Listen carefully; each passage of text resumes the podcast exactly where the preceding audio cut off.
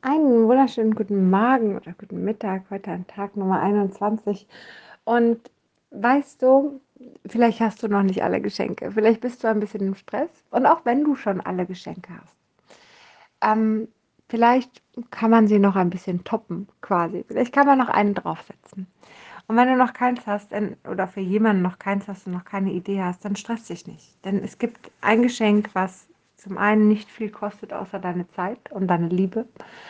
Und du relativ schnell erstellen kannst und unfassbar wertvoll ist, wie ich finde.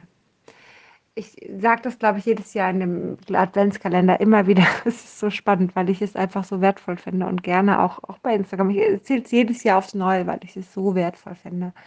Denn das, was du an Liebe am meisten geben kannst, sind deine ehrlichen Worte der Dankbarkeit und der Wertschätzung.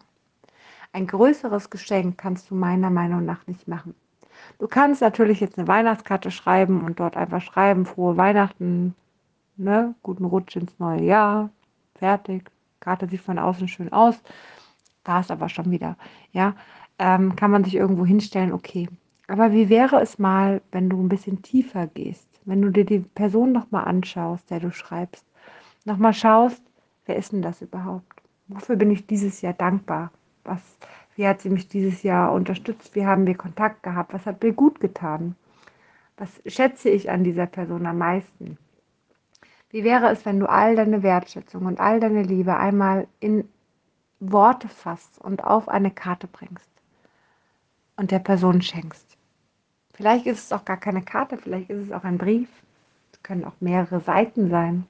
Ich persönlich finde immer so schönes, äh, handgelesenes Papier total schön für sowas.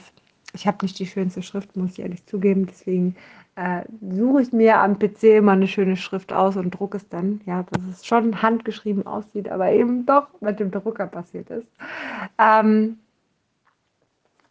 und auch das ist nur eine Meinung von mir mit meiner Handschrift. Aber wie auch immer, es ist auf jeden Fall, finde ich, so optisch äh, schöner dargestellt. Fakt ist einfach nur, dass das die Menschen wirklich erfreut.